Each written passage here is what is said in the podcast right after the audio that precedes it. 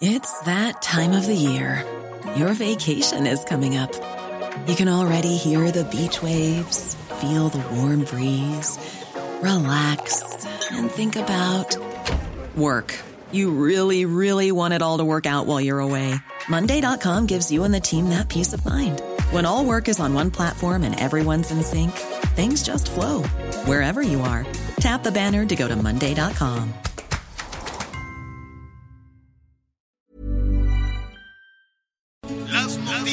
¿Qué tal? ¿Cómo le va? Buenas tardes. Estás a punto de escuchar Yo soy Javier Alatorre. las noticias con Javier Alatorre. La vamos a pasar muy bien.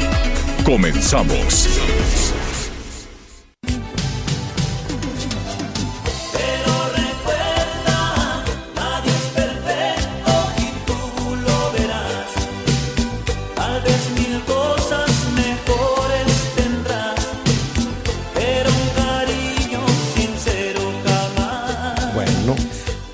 Está así nublado, yo creo que toda la temporada de lluvias no la vamos a pasar así, este romanticones.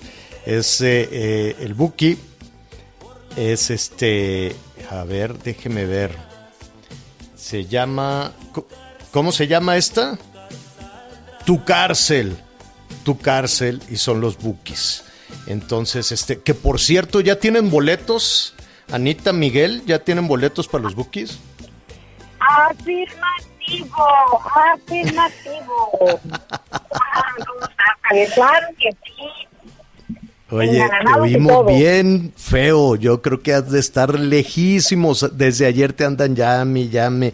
Te están pregunte y pregunte, Anita Lomelí. ¿Cómo estás? ¿Cómo te va? Muy bien, Javier, gracias. Buenas tardes. Fíjate que estamos en, en Manzanillo, en el puerto de Manzanillo, en Colima. Estamos en la Bahía Santiago, aquí en el. Océano Pacífico. Venimos a, a- a conocer el trabajo que realizan en Senatica. Fíjate que si ahorita alguien está disfrutando de una colación, una fruta, un sanguichito, alguna cosita, y no tiene plagas ni enfermedades, es por el trabajo que realiza un ejército de cinco mil personas para que podamos tener eh, pues sanidad en los animales y productos que consumimos. Y lo Qué que bueno. entra de fuera también.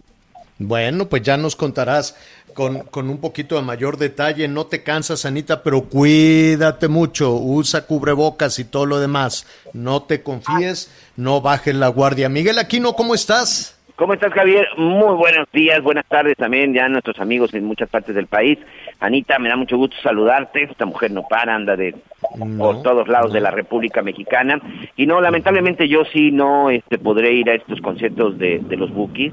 Después de 25 años se re- regresan los Bukis, por supuesto con Marco Antonio Solís. Eh, Leo, el productor, señor, no me dio permiso, entonces este, yo, sí me tendré, yo sí me tendré que quedar.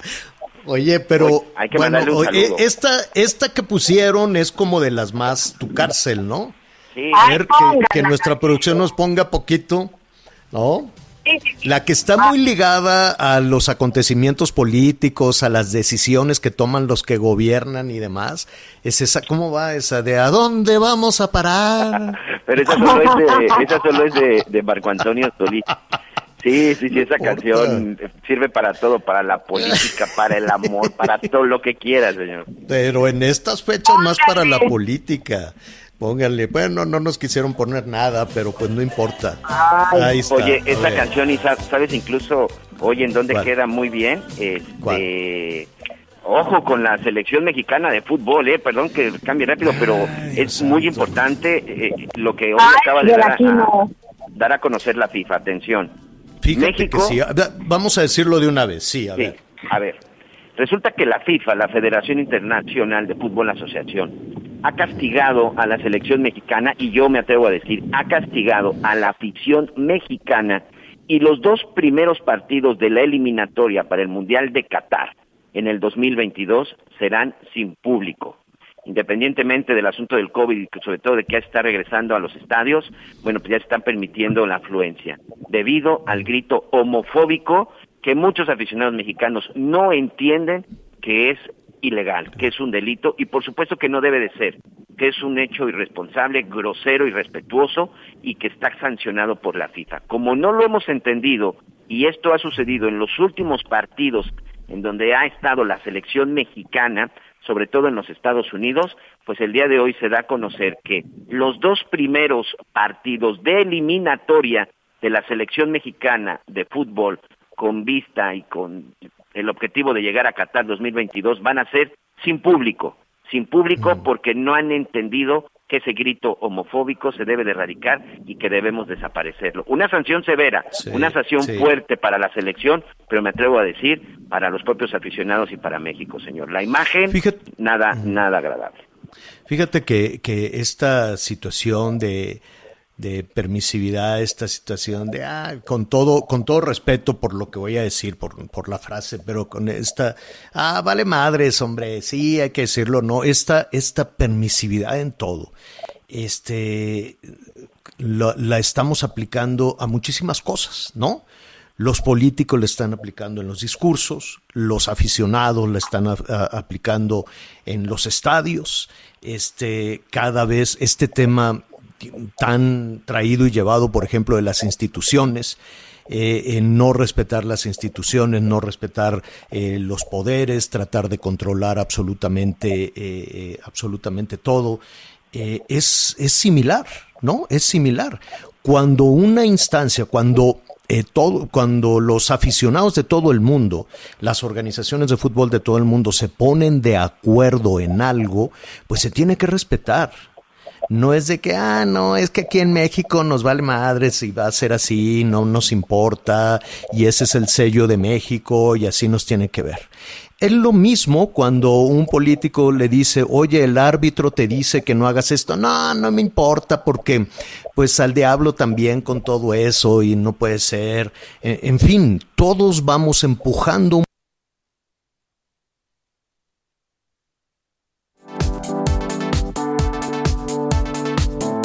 un poquito y vamos deshaciendo en el camino lo que tanto trabajo nos ha costado no solo a México, sino en general la convivencia. Al final de lo que se trata es de establecer reglas para no para querernos, de establecer reglas para sobrevivir y que para que cosas como el fútbol o como la vida misma puedan funcionar.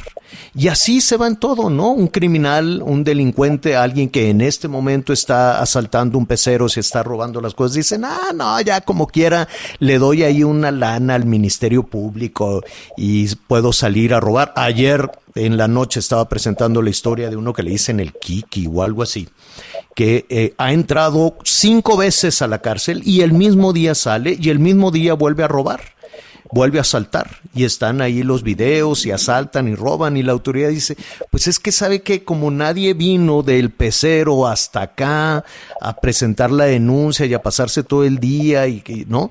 ¿Quién dentro de un pecero que le robaron el jornal del día va a ir a presentar la denuncia hasta quién sabe dónde para que lo atiendan, lo maltraten, lo victimicen y le saquen dinero y no. Entonces dicen, "No, pues es que como no vino nadie de los del pecero, eso sí, la autoridad le sacó dinero al Kikín y entra y sale y entra y sale y entra y sale todo el tiempo. Es lo mismo. Vamos empujando y vamos empujando y vamos suponiendo que no pasa nada, pero sí pasa, sí pasa. Y esta, esta situación del fútbol yo creo que la podemos aplicar a todo lo que estamos haciendo hoy los mexicanos. Hoy los mexicanos decimos, no, esto no funciona, aquello tampoco, pues si me dicen, ¿no? Y desde la más alta autoridad hasta cualquier ciudadano de a pie, pues, no, el crimen organizado, decidiendo elecciones, presionando, y total, pues, no pasa nada, ¿no? Oye, pues te dicen que no grites en el, en el estadio, que no insultes a- al equipo anterior. Pues sí, pero pues no pasa nada. No pasa nada en México. En México tenemos ya un país donde desafortunadamente no pasa nada si la autoridad no quiere. ¿No? Porque hay otros, eh, eh, hay otras partes donde sí pasan, ¿no? Donde agarras eh, al más, eh, al, al más atarantado, oye, te pasaste el alto, oye, te pasó aquello, oye, te hiciste el otro, ¿no? Ah, bueno. Pero a los, a los grandotes, a los machuchones, pues no pasa nada. ¿Y cuántos este, delitos electorales se cometieron recientemente? Y aquí estuvimos hablando desde amenazas, robo de urnas, extorsiones, chantajes, este, presiones que hubo De todo tipo, ¿eh? A mí que no me digan, hubo políticos muy pesados, muy pesados que les mandaron, no solo les mandaron mensajes, ¿no? Les dijeron, oye, te vamos a investigar por tantos millones, a tu hija la vamos a investigar por esto, a aquel lo vamos, le aprieto por aquí, le aprieto por allá, porque así, torciendo la- las reglas, es como vamos a, a obtener nuestros objetivos. Qué pena. ¿Qué pasó, Anita? Oye, Javier, es que fíjate que aunado a lo que estabas diciendo, eh, pues también hay que considerar, más allá de esto que has comentado de los 56 millones de promocionales de los partidos, tomen nota porque pues ya del 15 de julio al 1 de agosto, 212 mensajes diarios en cada canal de televisión y estación de radio para promover la consulta popular de 378 mil spots. Ya lo anunció el INE y pues, pues ahora, como si no tuviéramos mucho Qué que hacer, vergüenza. Qué, vergüenza, en lugar de estar promocionando que la gente se siga cuidando, seguimos gastando dinero para beneficio de los políticos. Qué, qué barbaridad, ya que nos den un respiro, ya, ya pongamos sobre la mesa cosas importantes. Ve, cosas verdaderamente importantes, la salud, está el rebrote del COVID, la escuela, los niños llevan 500 días perdidos de su vida, los 500 días de lo más importante en su vida, que es cuando están aprendiendo, y no nos importa, ¿no? El, el empleo, la pobreza sigue creciendo, la pobreza, hay cada día hay más familias en pobreza y tampoco les importa a los políticos, la pobreza laboral, ¿no? Cada día la gente gana menos y no nos importa a los políticos. A ver, este Día del Padre, Miguel, Anita, la Concanaco dice va a ser el Día del Padre más triste porque no tenemos ventas. La gente no tiene dinero para celebrar al padre, que ya de por sí nunca se acuerdan del padre, ¿no? Nadie Pero- lo pela. Ni siquiera tenemos un día, yo siempre me he quejado de eso, ¿eh? Ni siquiera Claro. tenemos un día fijo, imagínate. No, bueno. Claro, el diésel para los pescadores, los apoyos para el campo, los mineros que están ahí atorados, que, que, que, han- que mueren este, todos los días porque no tienen las condiciones adecuadas. La gente que en este momento se está poniendo en manos de un coyote con 50 grados a la sombra y una sensación térmica de 60 cruzando el desierto para poder mandar remesas que aquí se califiquen como un éxito en, en- de- de tareas públicas, y no es así. Esas cosas que son verdaderamente importantes, con un río también de cosas importantes, la gente que está abriendo su negocio y que ya no jala igual, la gente que pensó, perdió su empleo en la pandemia y dijo, bueno, pues como quiera pongo un puestecito de esto y ya vieron que no ha funcionado, la gente que sigue sacando el dinero de las afores porque no le alcanza. Ah, pero esas cosas no existen. Lo único que existe para la clase política son ellos, ellos y su victoria, ellos y su triunfo, ellos y su tranza, ellos y ver cómo le van a hacer para mantenerse, para recuperar, para inscribirse, para, eh, en fin, son de un egoísmo impresionante, impresionante. Y ahí está, otra vez, vamos todos a tener miles de anuncios y miles de spots. Yo quiero ver, yo quiero ver cómo le van a hacer para hacer esos cinco juicios, porque primero la pregunta no es eso. Primero lo que van a, lo, que van a preguntar en esa consulta, ¿quién sabe qué será? ¿Quién sabe qué será? Y, y, pues ir a contestar algo que no se entiende, era una pregunta eh, inexplicable, era una cosa rarísima, era algo como eh, verdaderamente que en esos vericuetos judiciales, ¿no? Este, inentendible. ¿Por qué no preguntan claramente, ¿quieren meter a la cárcel al expresidente? ¿Sí o no? Porque eso Ah, es no. ilegal, señor, porque eso no se tiene que preguntar. Si cometieron un delito, o sea, es completamente irracional e ilógico lo que están haciendo con esta famosa este, encuesta o, o consulta, como le quieran llamar. Es que eso no tendría que suceder. Yo no, yo no veo ningún país del mundo que le esté preguntando a los ciudadanos si está de acuerdo o no en que se meta un delincuente a la la ley. Quien cometió Claro. un delito debe de estar en la cárcel. Las autoridades no tienen que preguntar cómo hacer su trabajo. no tiene que preguntar si tiene que castigar a un culpable, no tiene que preguntar si alguien se robó dinero del erario público, dinero de nosotros los mexicanos que pagamos impuestos, por supuesto que yo lo quiero ver en la cárcel, pero no quiero que me consulten.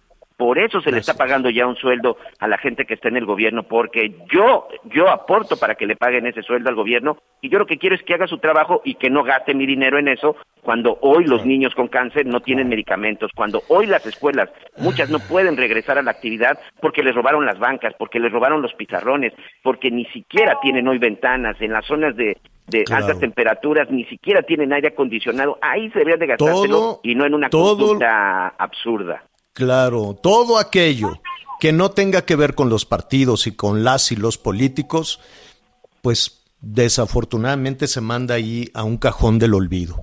Desafortunadamente. Quieren estar en primerísimo lugar y primerísimo lugar. Sí, Anita, y que conste que tú nos hiciste enojar. Tú pusiste No, no, el tema.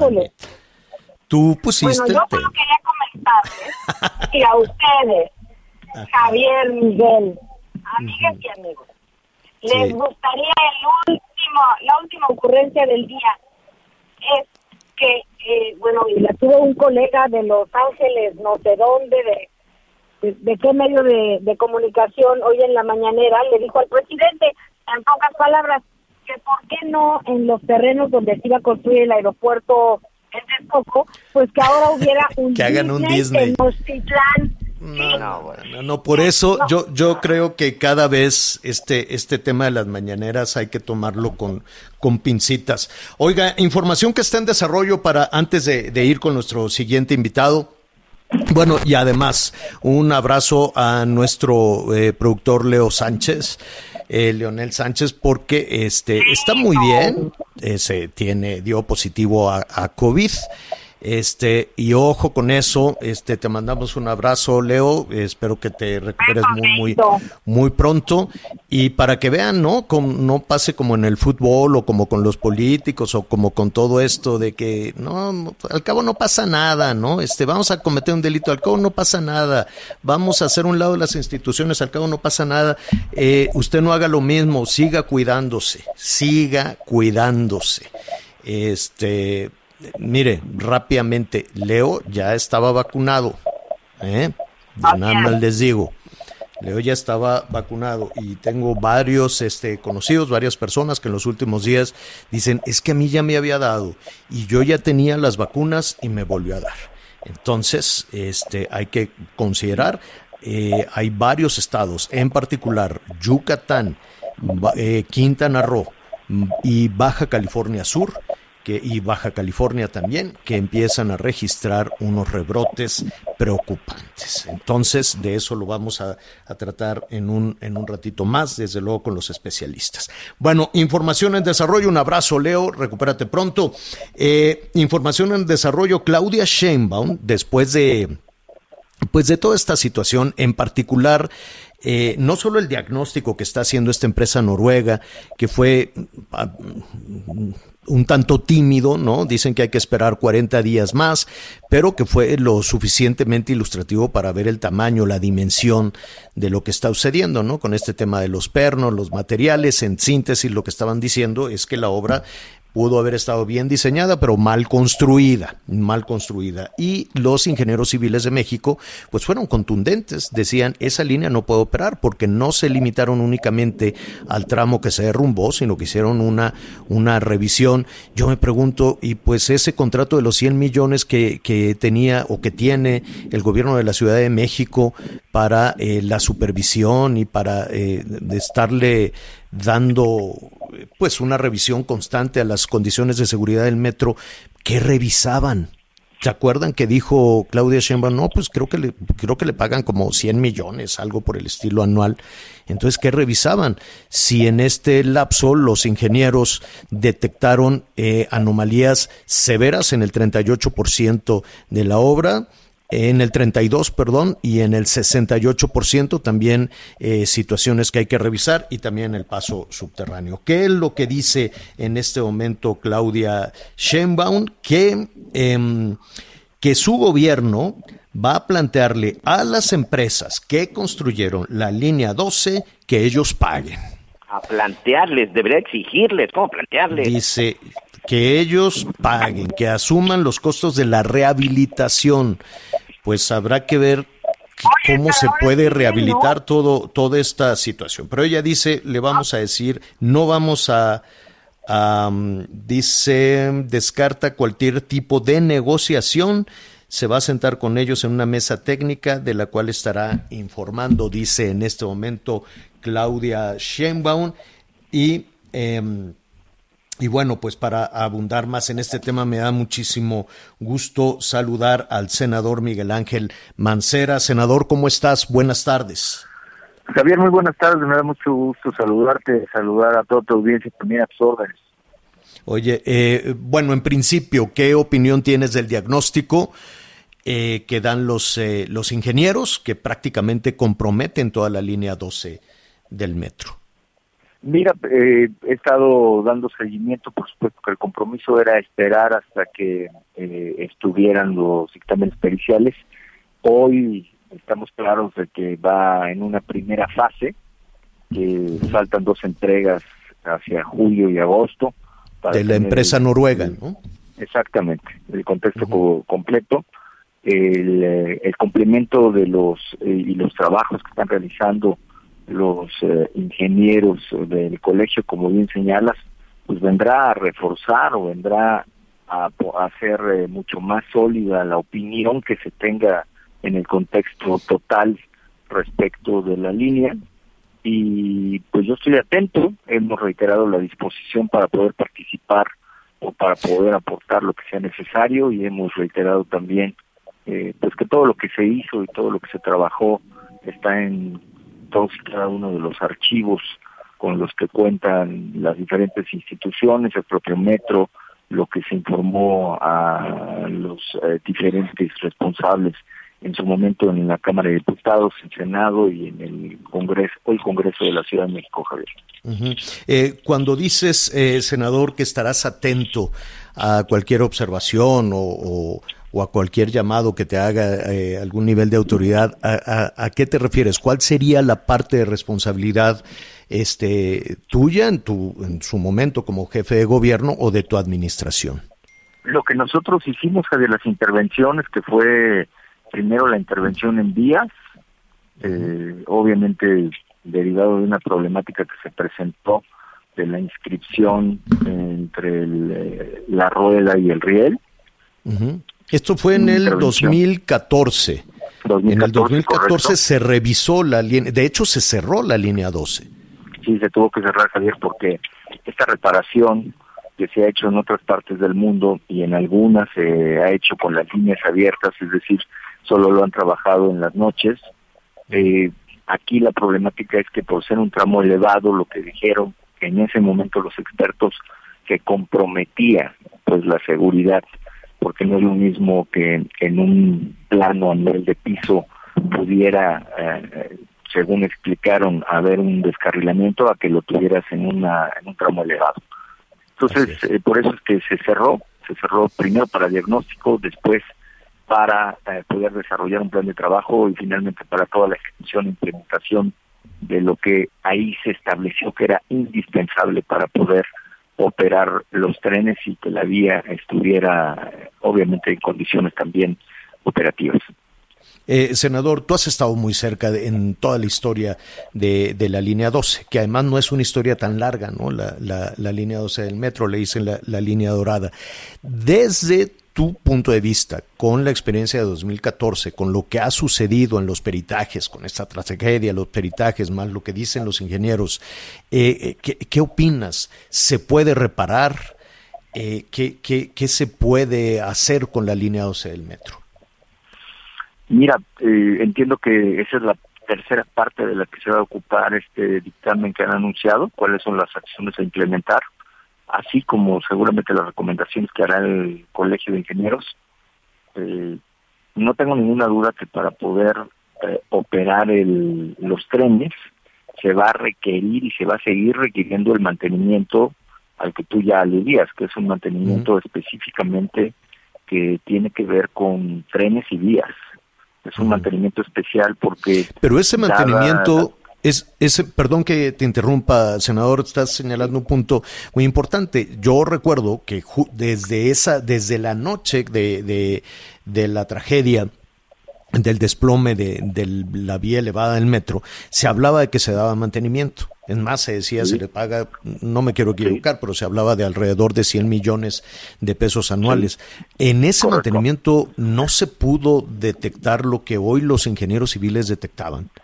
No, ese mantenimiento eh, obedece a un uh, mantenimiento específico que tiene que ver con, con este desgaste ondulatorio que que siempre va a tener esta línea porque las, las curvas 11 y 12, especialmente las 11 y la 12, aunque al final también tiene otras curvas así, están eh, muy cerradas, entonces estas curvas provocan un desgaste de los rieles que tiene que estar siendo constantemente revisado y tiene que estar sí pero eso eh, sucederá en todo el mundo. Quiero quiero suponer que eso pasará sí, así, en todo el mundo así lo señalan. Todas todos los todas las vías en donde se llegan a hacer curvas más cerradas de 300 metros en, el, eh, en su concepción, eh, entonces eh, tienen que tener un mantenimiento especial, específico. Y este es el caso de, de que nos ocupa Javier. A ver, en, en, en, en esta historia de la línea 12, senador, pues hay tres administraciones, ¿no? La de Marcelo Ebrard, la tuya la de Claudia Sheinbaum. Eh, ¿En dónde debe de recaer la responsabilidad por lo que aquí sucedió?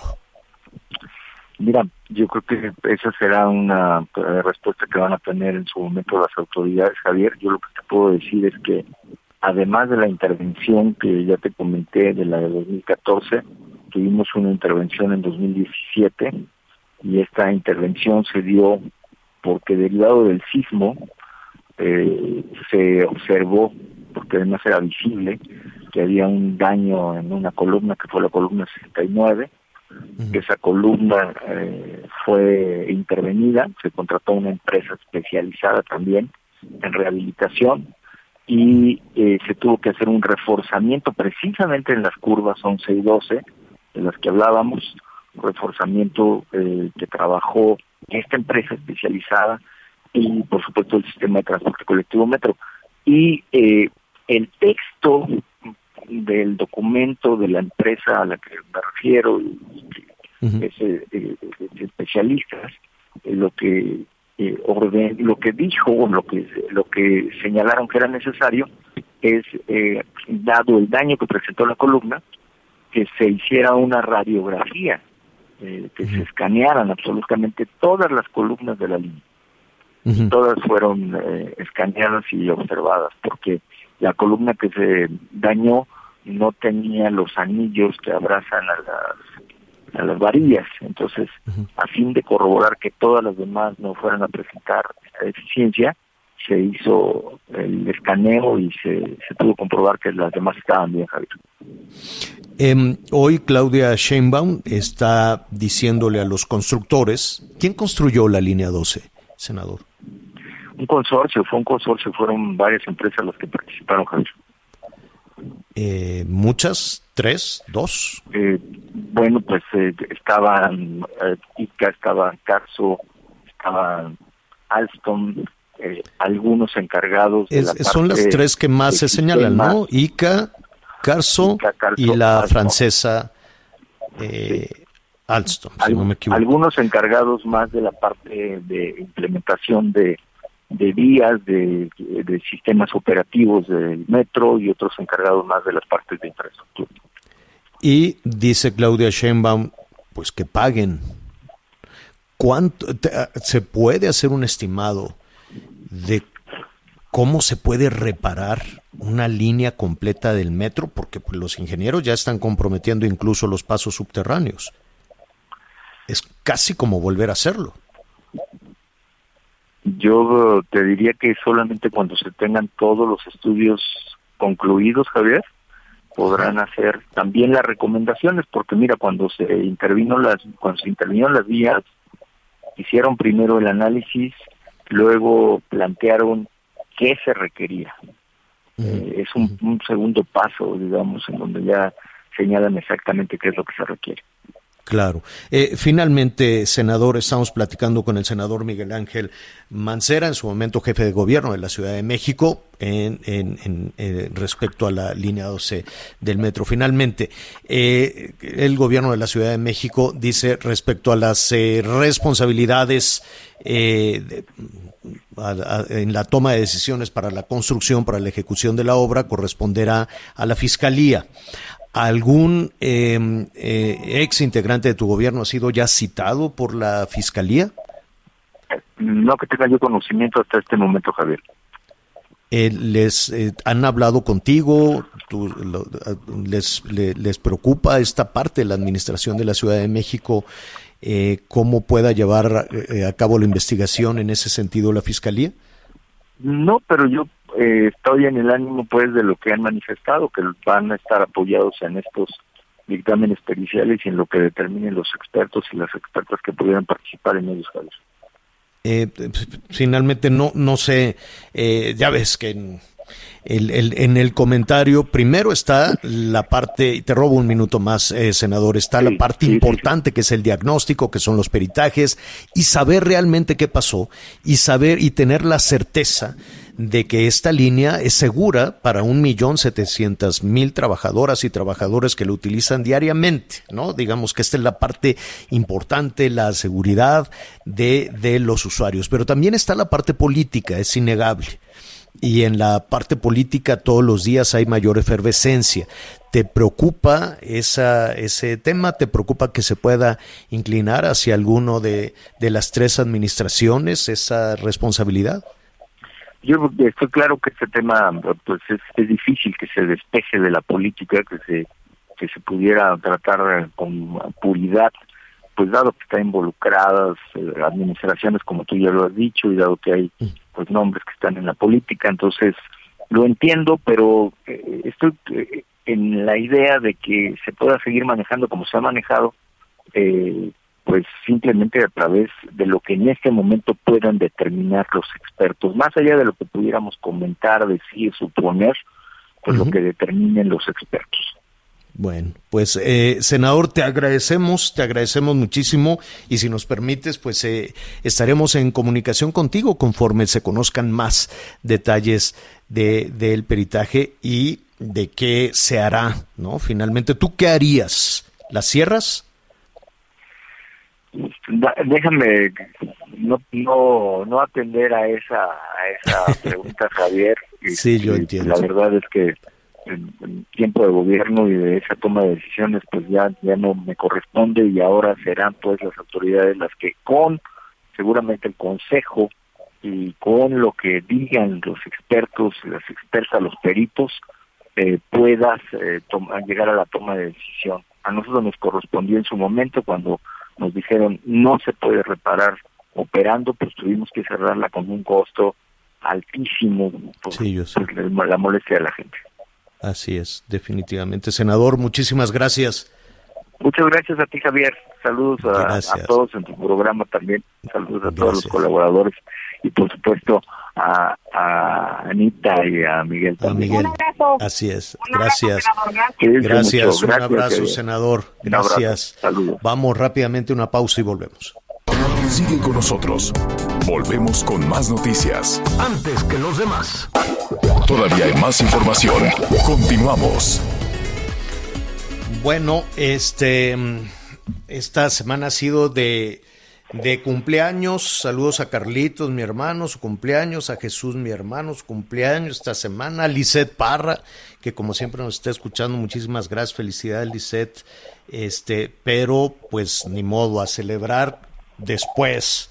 Ahorita este no se puede bajar la guardia. No haga, ya lo estuvimos platicando hace ratito como los que van al fútbol y están con ese tema de que al cabo no pasa nada, oye, no grites, no, al cabo no pasa nada, pues sí, sí pasa, ya ve, la suspensión en estos partidos.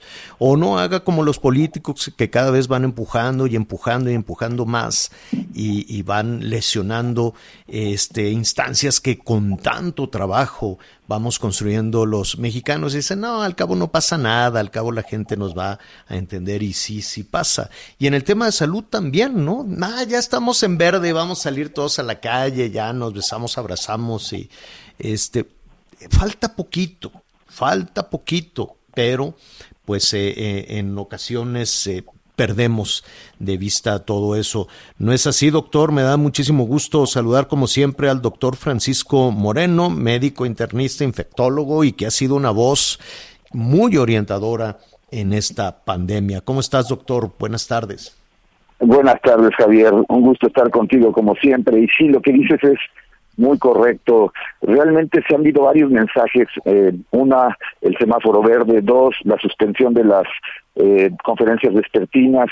Tres, el hecho de que en otros países, por la cantidad de vacunas que se han aplicado, empiezan a disminuir el uso de protocolos, que ha hecho pensar a la población que pues ya podemos relajarnos. En, en México, el número de vacunados eh, con dosis completa es apenas del 12%. Eh, hay mucha gente que falta por vacunar. Eh, Realmente sigue habiendo un número de casos importantes diarios reportados y estamos viendo que con esta disminución de las medidas preventivas hay casos nuevos y casos nuevos y casos nuevos. Muchos jóvenes que hicieron fiestas de graduación, etcétera. Hay que cuidarnos, Javier.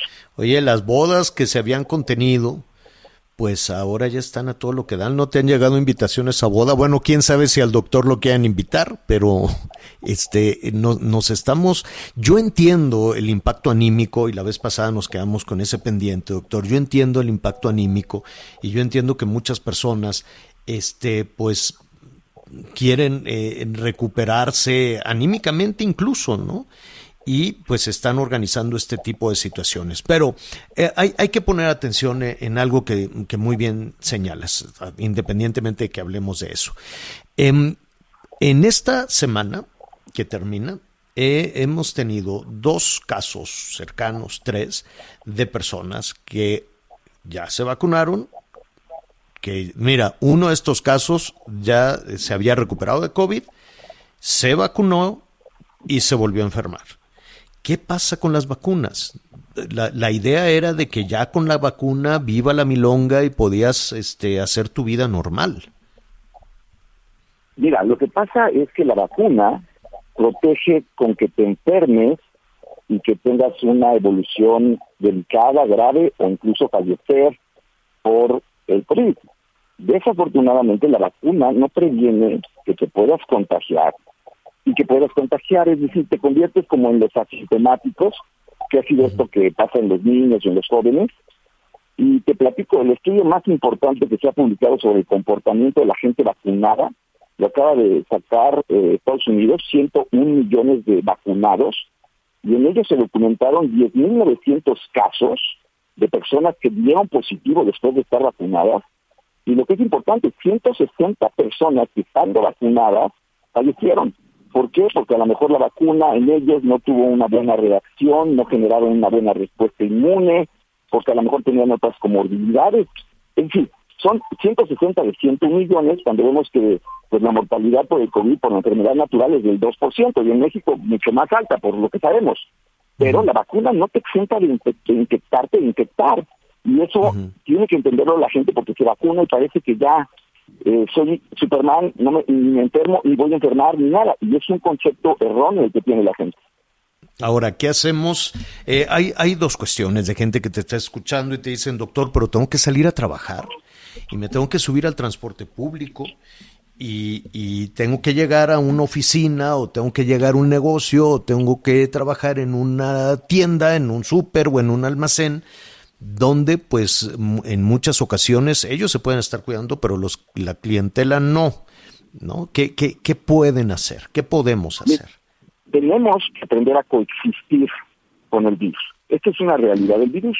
Y le falta tiempo para que para que empiece a disminuir en una forma que podamos tener una vida igual a la anterior. Entonces, entiendo, tienes que salir, tienes que hacer tu trabajo, tienes que acudir a juntas, etcétera. Pero entonces, echa mano de lo que hemos aprendido a través de este año y medio.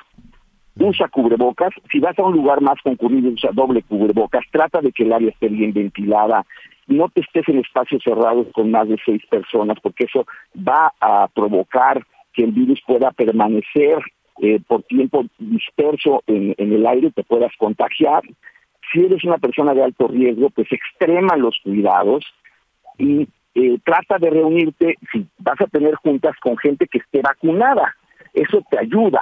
Si no estás vacunado, tienes que estar extremando medidas, porque todavía no se va. Entiendo que tenemos que aprender a vivir con el virus, pero eso no exime que dejemos de usar cubrebocas, que dejemos de tener estas medidas que ya aprendimos. Eh, es un exhorto a través de tu auditorio, que es muy grande, que la gente entienda que el cubrebocas no hace daño. Eh, da la impresión, y esto me ha pasado, que el cubrebocas se ha vuelto como la señal de la pandemia. Y entonces la gente ya no quiere usar cubrebocas porque da la sensación de que eso indica que estamos en pandemia. No, si usamos cubrebocas es porque nos queremos cuidar y queremos cuidar a los demás. Claro, claro.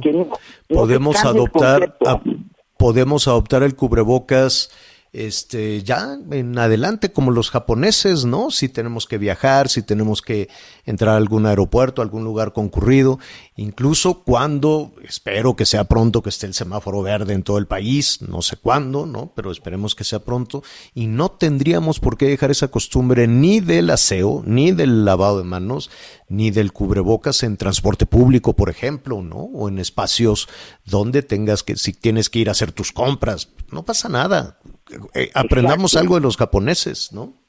De los asiáticos en general. Fíjate que incluso lo comenté la vez pasada que tuve la oportunidad de que me entrevistaras, que fue el año que menos casos de influenza hemos tenido en muchos, muchos años, porque usamos cubrebocas para el COVID. Y como forma secundaria de prevención eh, evitamos una enfermedad que habitualmente producía muchos casos, muchas hospitalizaciones, que era la influenza.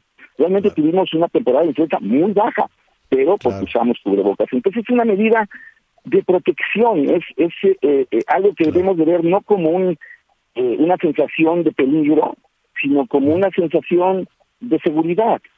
Claro, ahora hablando de sensaciones y del significado del cubrebocas, nos pegó mucho anímicamente.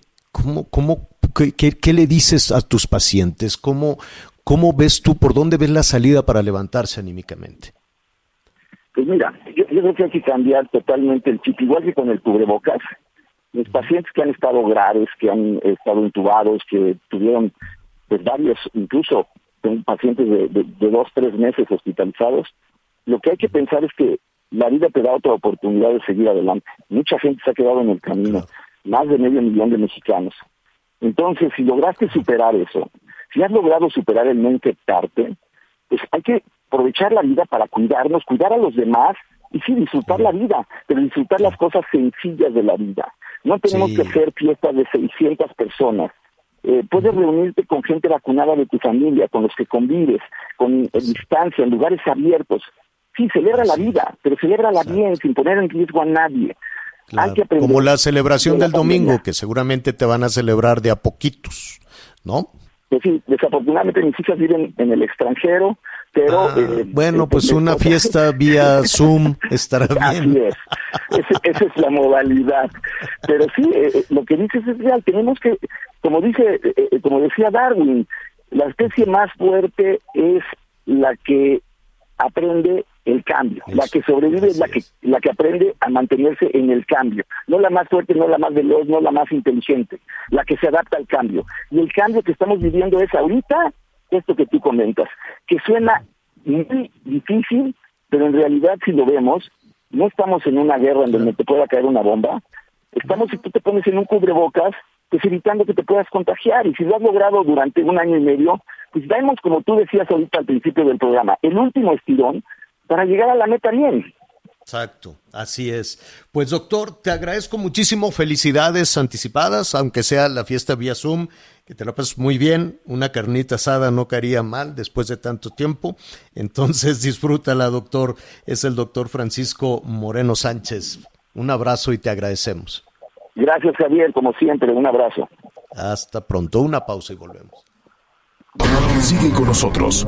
Volvemos con más noticias. Antes que los demás. Todavía hay más información. Continuamos.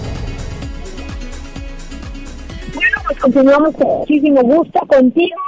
Ari buenas tardes. Al fin viernes, ¿qué sorpresitas traes entre manos? Ay, pues muchas promociones. Vayan anotando este número telefónico porque ahora sí vamos a dar una promoción sasa, ¿eh? 55 56 49 44 44. En serio, anote este número porque es nuestro número directo de productos y tratamientos politécnicos. Hoy vamos a platicar de uno de los tratamientos más exitosos que ha realizado el Instituto Politécnico Nacional. Miles de personas lo están tomando actualmente porque nos ayuda a elevar nuestro sistema inmunológico de una manera muy efectiva. Este tratamiento factor de transferencia es una de las maravillas que ha desarrollado el Instituto Politécnico Nacional.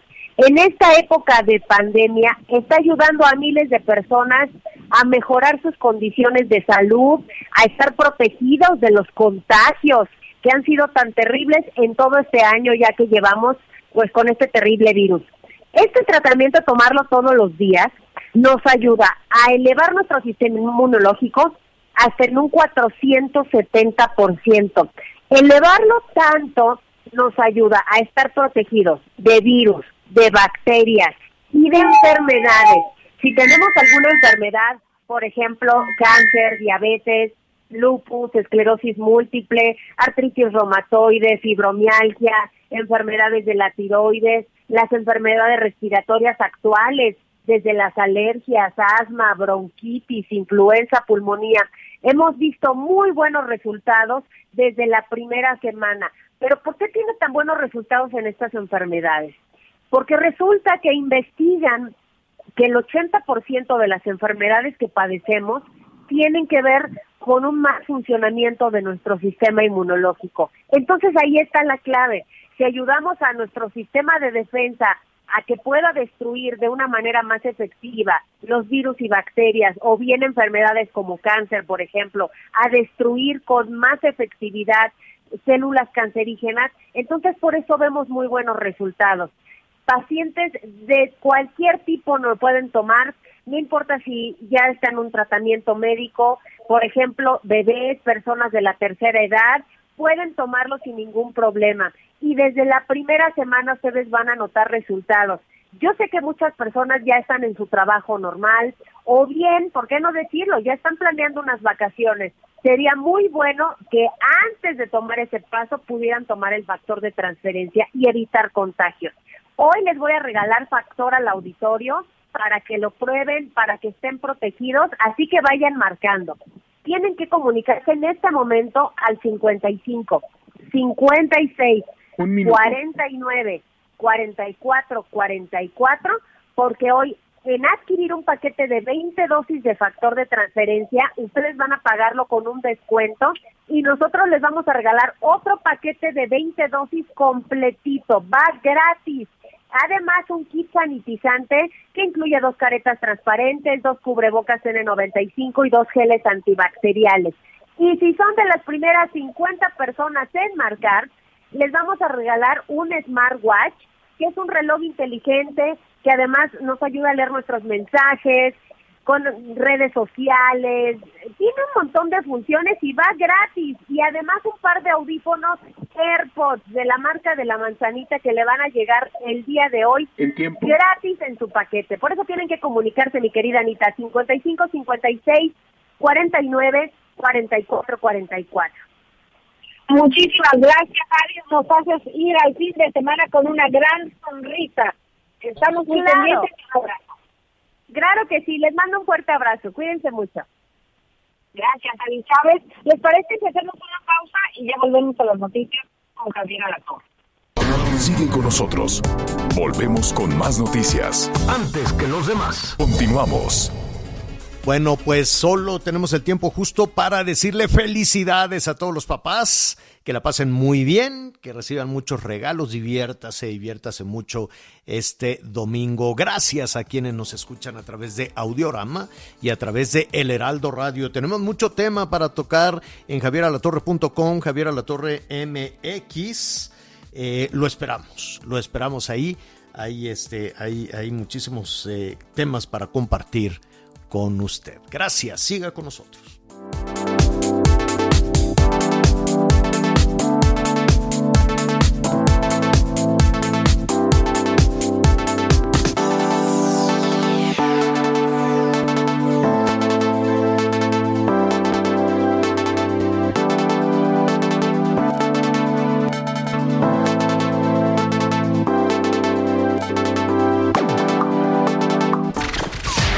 Por acompañarnos en Las Noticias con Javier La Torre.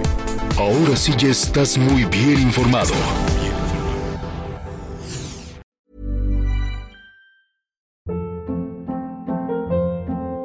Hold up. What was that? Boring. No flavor. That was as bad as those leftovers you ate all week. Kiki Palmer here, and it's time to say hello to something fresh and guilt-free. Hello Fresh. Jazz up dinner with pecan-crusted chicken or garlic butter shrimp scampi. Now that's music to my mouth. Hello Fresh. Let's get this dinner party started. Discover all the delicious possibilities at hellofresh.com.